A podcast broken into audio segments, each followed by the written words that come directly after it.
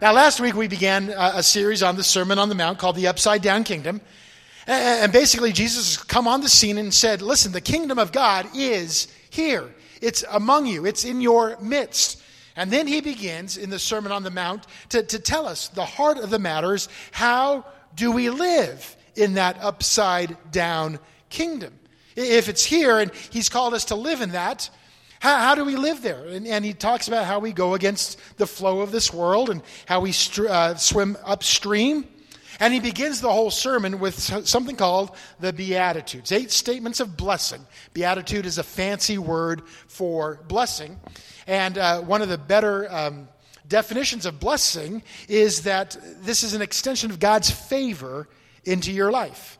So, at the very beginning of the Sermon on the Mount, Jesus is talking about the, the character of the citizen of God's kingdom. Uh, what it means to, to have the character that brings God's favor. And last week we began with the very first one Blessed are the poor in spirit.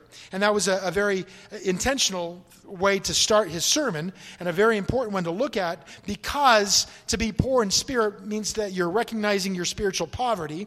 And that means that you are being humble before your God and submitting to his reign in your life. And you are relying on him for everything, even the power to live in the kingdom. Now, I had intended to lump the next three of the blessings, the Beatitudes, into one sermon because the first four are really about our relationship with God, and the last four are our relationship with other people.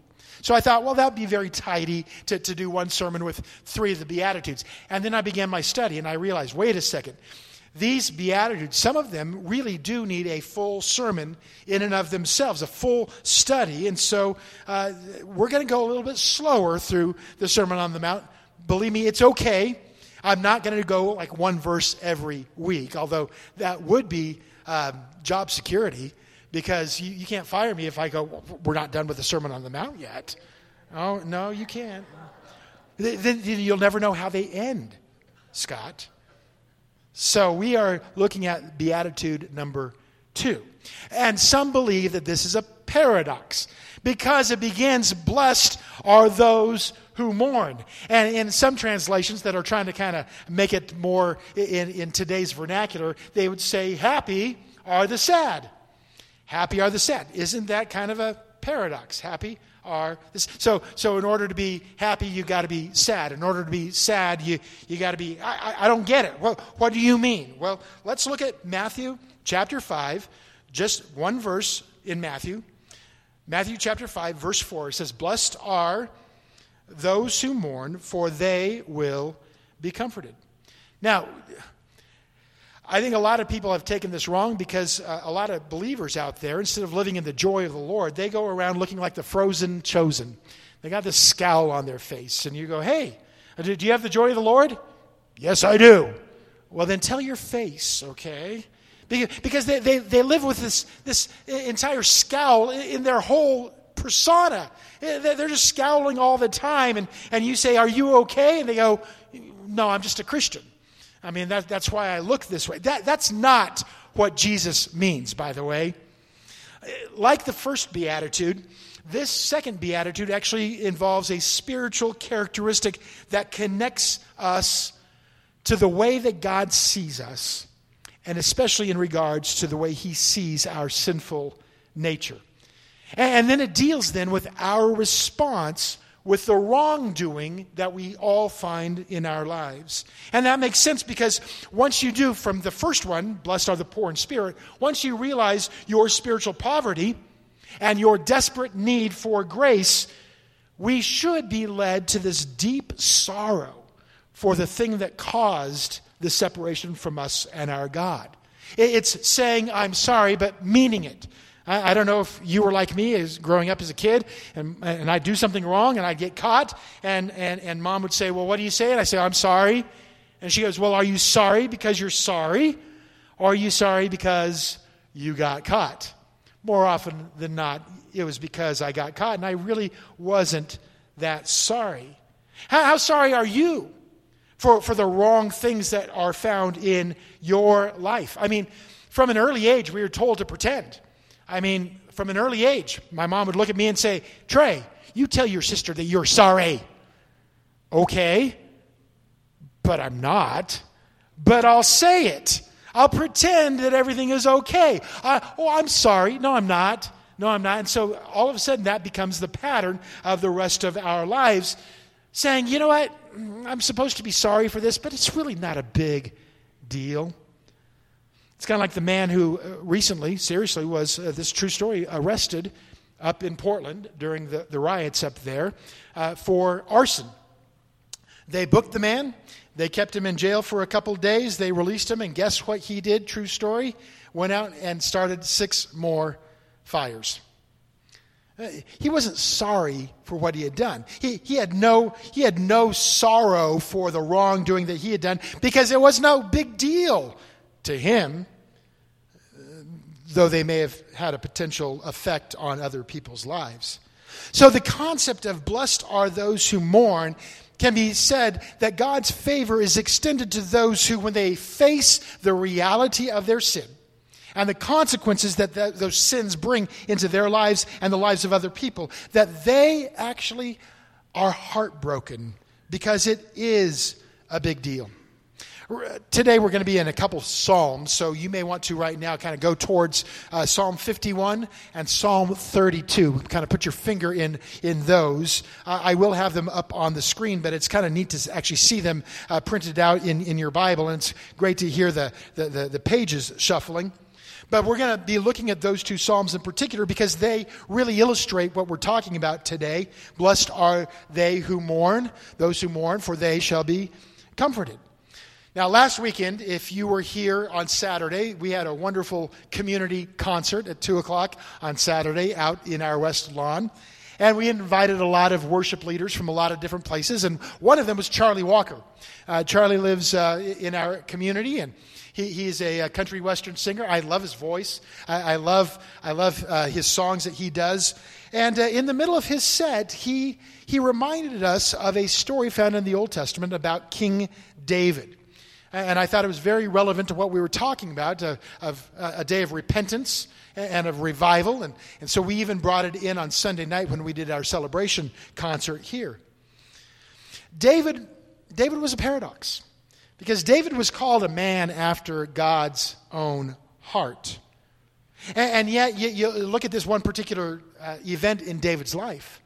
Uh, David, instead of being out with his army, the, the, the, time that kings would go out with their armies, he sent his army out and he stayed home. And one night he was kind of walking the, the, the roof of his palace and he looked around the, the neighboring buildings and he saw a lady who thought that she was in privacy on her rooftop because usually people would be down on the streets and they can't see what's going on on the rooftop. They had flat roofs there. And she was bathing.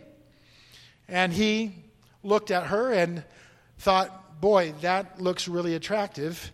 He sent a servant to go get her, and he spent the night with her. And I, I love the way that Charlie had said it. He said, well, one thing led to another, and by the, the end of the evening, she was pregnant. That, was, that kind of took away all the awkwardness of, of what was going on. So, what does David do?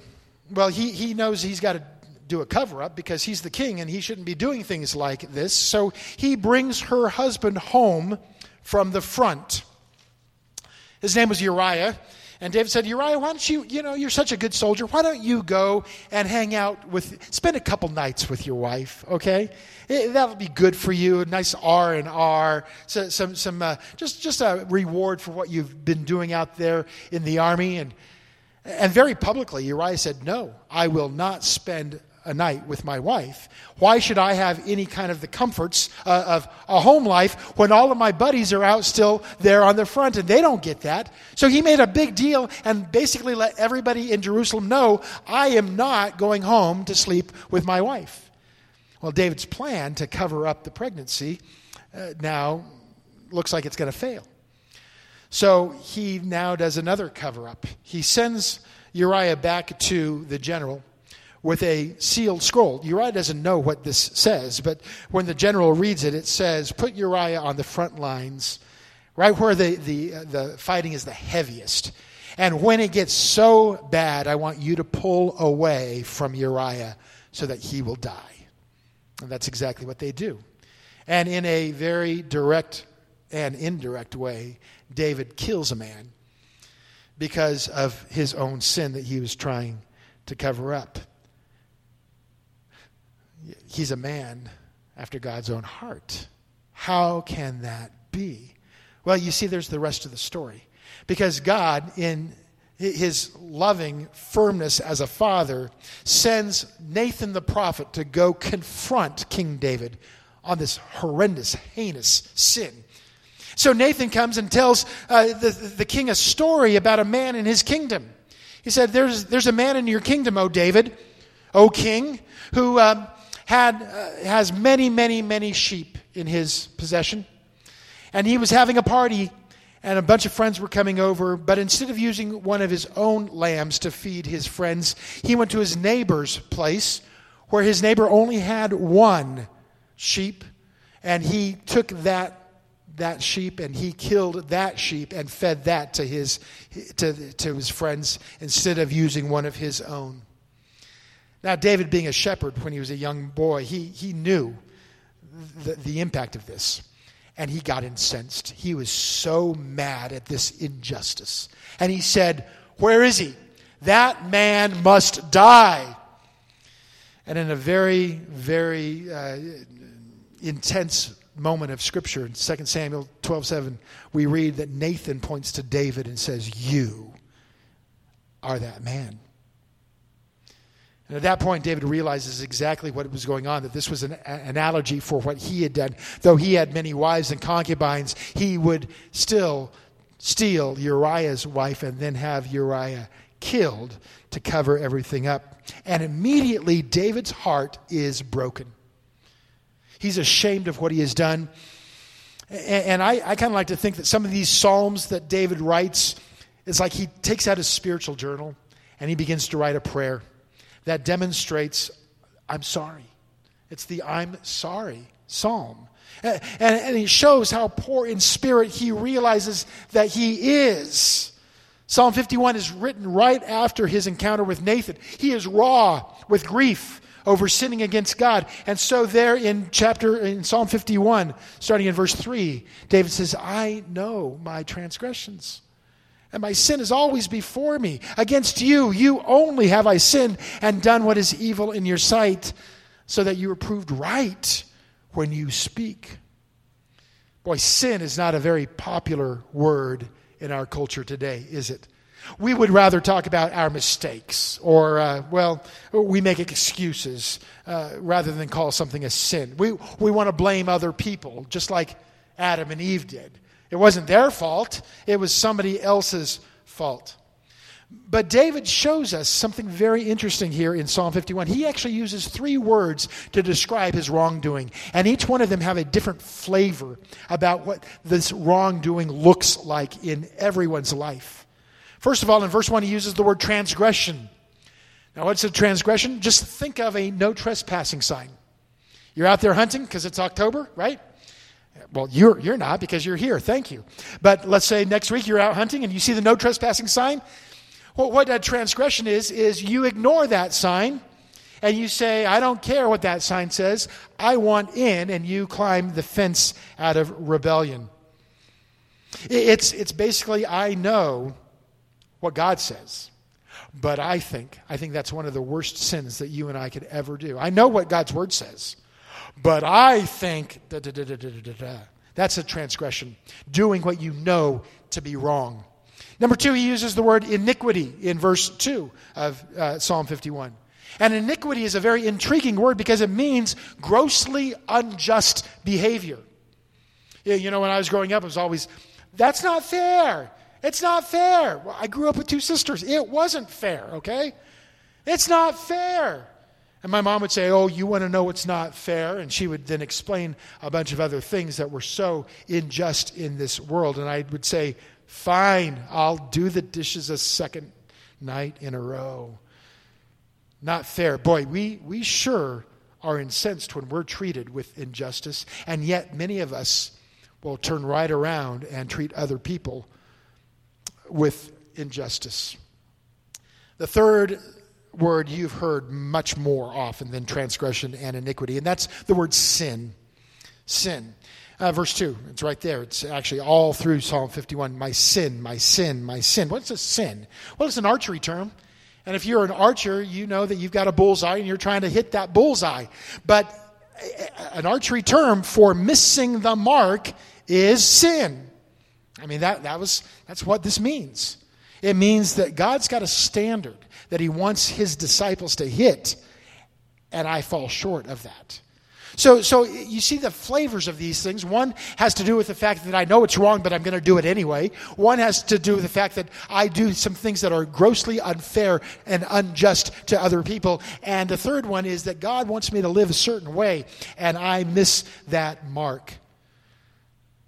Church, it's time that we actually call a sin a sin, and a transgression a transgression, and an iniquity and an iniquity. But in our culture, we like to play those things down, especially because, you know, we're all basically good. Man, we even have leaders today, moral leaders, people who should be moral leaders, who have a very hard time saying that they have sinned. It's kind of like the old Happy Days TV show where Fonzie, when he had done something wrong and he was, he couldn't say it. He goes, I was, I was, and they go, Fonzie, are you trying to say you were wrong? Yeah, yeah, I was, couldn't say it.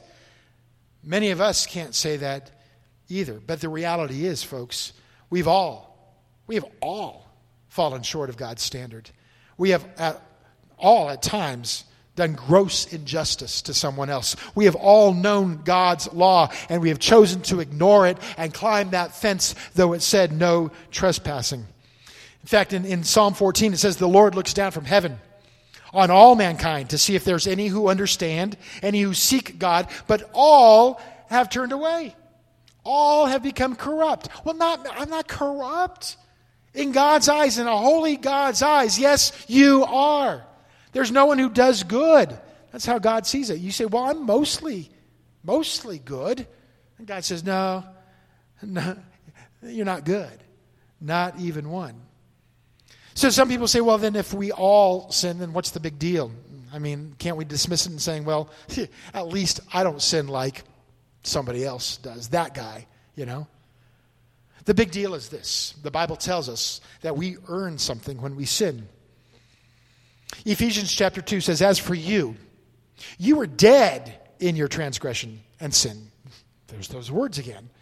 In which you used to live when you followed the ways of this world and the ruler of the kingdom of the air, the spirit who is now at work in those who are disobedient. Do you see why it's so important to leave that kingdom behind and start living in the upside down kingdom?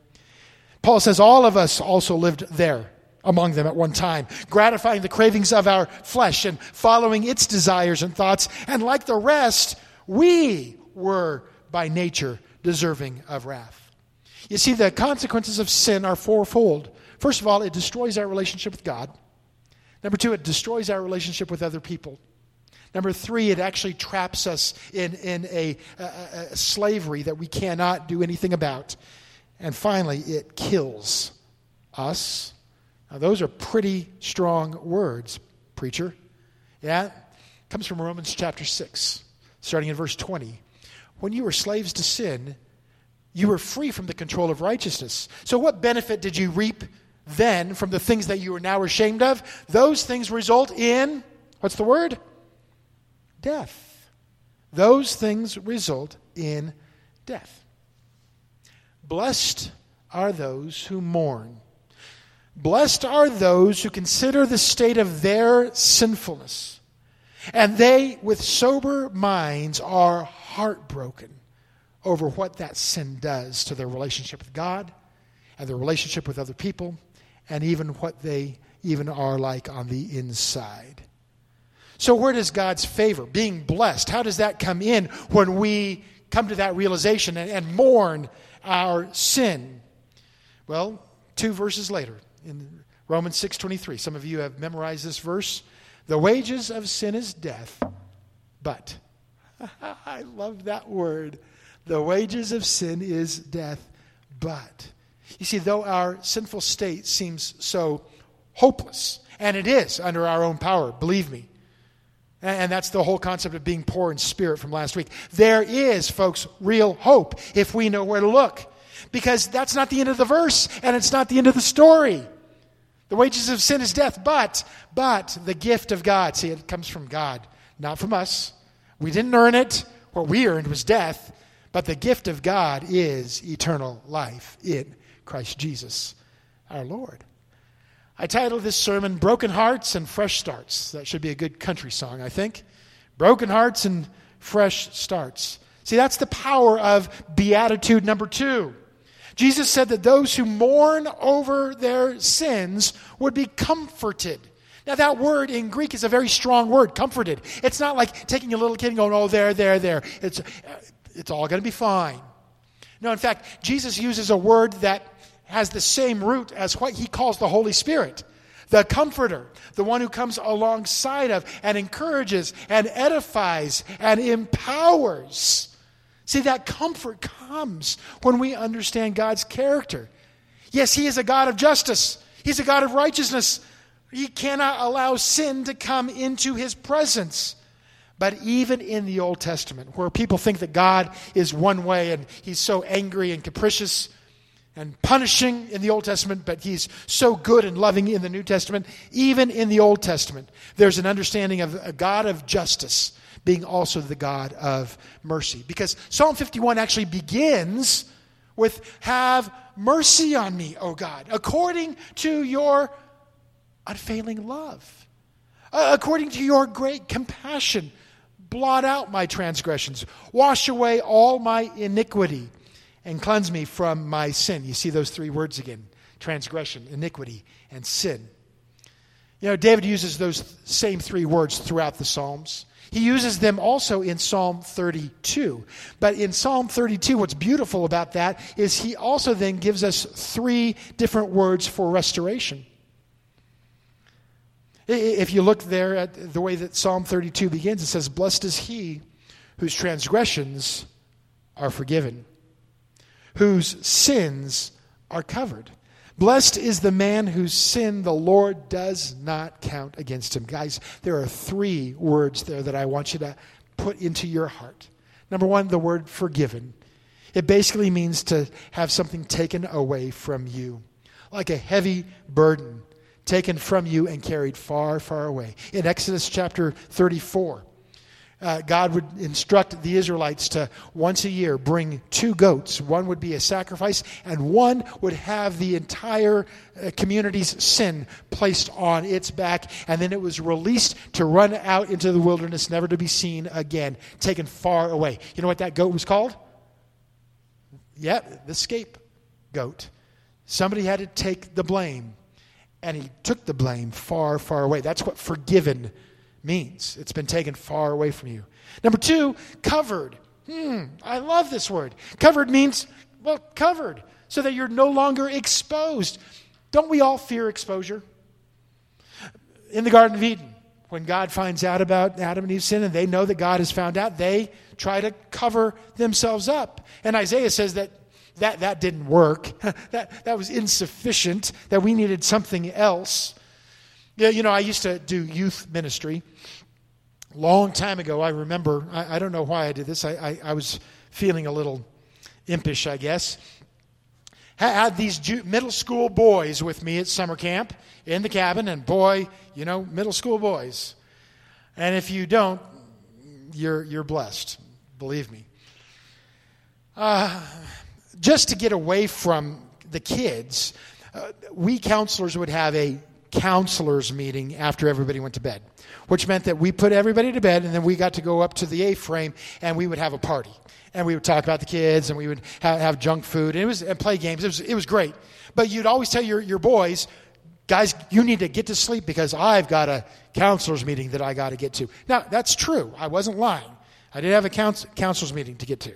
So I, I would do that. One night in particular, the, the guys were really rowdy, and I said, Guys, I, I really need you to be quiet. I really need you to go to bed because I got to go to my, my counselor's meeting.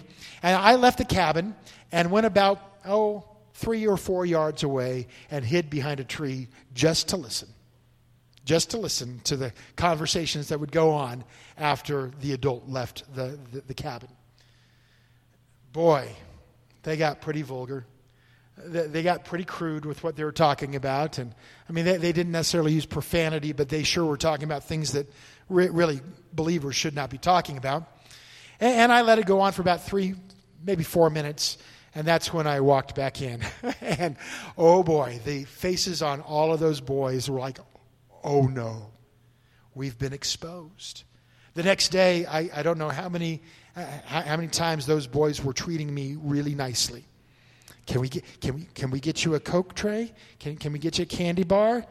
And a couple of them literally came up to me and they said, I mean, very seriously, please don't tell my mom what I said. I, I use that as then just kind of a lesson of saying, well, if you don't want your mom to say it, then should, should you be saying that in the first place?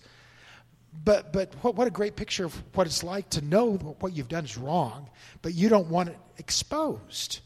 Well, here's what David says in Psalm 32 is that blessed is the man whose sin is covered by the Lord.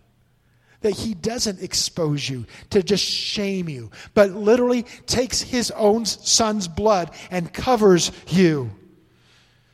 Thirdly, it says, Blessed is the man whose sin is not counted against him. God does not count our sin against those who are blessed. It's like that bill that you are dreading to have to pay is now just torn up. The guy that you owed that money to just tears it up and says, Don't worry about it. You see, the bill had to be paid. You didn't have any way of paying it. But instead of insisting on payment from you, God accepts payment from another, his son, Jesus. And in Isaiah 53, we're told that we all, like sheep, have gone astray. Each one of us has turned his own way, and the Lord has laid on him, talking about Jesus, the Messiah, he has laid on him the iniquity of us all. Listen to how David describes God in Psalm 103. The Lord is compassionate and gracious, slow to anger, abounding in love. He will not always accuse, nor will he harbor his anger forever. He does not treat us as our sins deserve or repay us according to our iniquities. For as high as the heavens are above the earth, so great is his love for those who fear him. And as far as the east is from the west, so far has he removed our transgressions from us. Why east and west? Uh, Chris, can you grab this uh, globe right up here and toss it to me?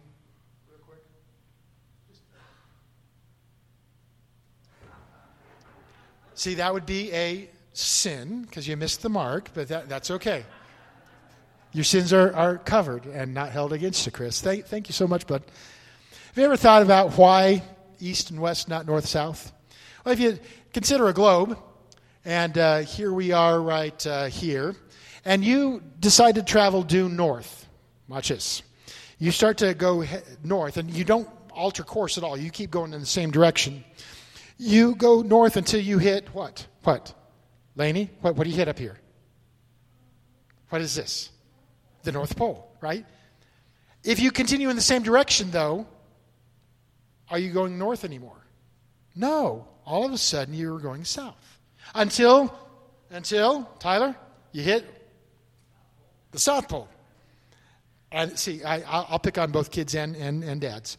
And then all of a sudden, you're going north. Same direction. North and south meet. But watch this. If you decide to start going east, and you continue going east, and you continue going east, I don't care how many times around this world you go, if you head east, you will never, ever start to go west. That's how far God has taken your sin away from you, church.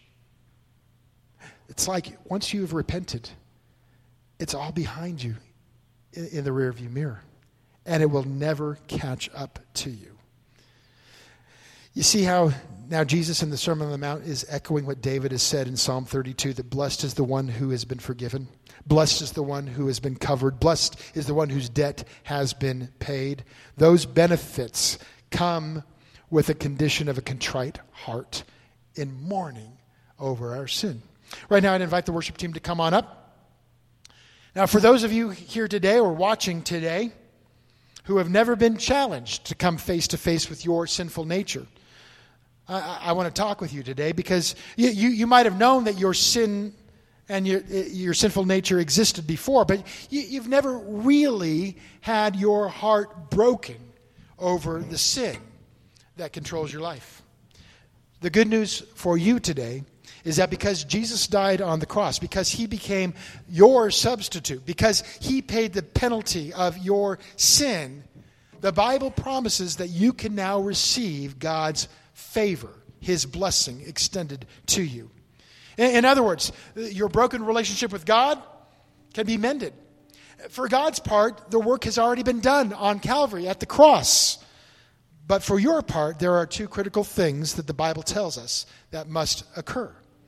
First of all, from Psalm 32, David said, Then, then I acknowledged my sin and, and did not cover up my iniquity. And I said, I will confess my transgression to the Lord, and you forgave me the guilt of my sin. First of all, David acknowledged to God that he was a sinner. He confessed. He came clean. He didn't minimize. He didn't make excuses. He didn't blame somebody else. He owned it. He confessed. Number two, he repented, making a U turn in his life, uh, saying, I don't want to be on that path anymore that leads away from you. I want to now get on the path that brings me back to you. And so in Psalm 51, he says, My sacrifice is a broken spirit and a contrite heart. Those are the things, God, that you will not despise. As we close today, do you know today that your sins are forgiven? Do you know today that you will spend eternity with Jesus in heaven? Do you know that you can have peace with God even right now today? We don't truly understand how amazing God's forgiveness is until we understand how horrible our sinful nature is. And so, are you willing today to accept Jesus as the one that can save you from that sin? Are you willing then to submit your life to His rule and His reign and make Him Lord? This week we began to provide for you now in your seat back in back of you cards that will help people direct their prayer in order to receive Jesus into their life. Uh, we, we know that that's very important. We, we don't always spend time talking about it, and that's probably something that we need to rethink.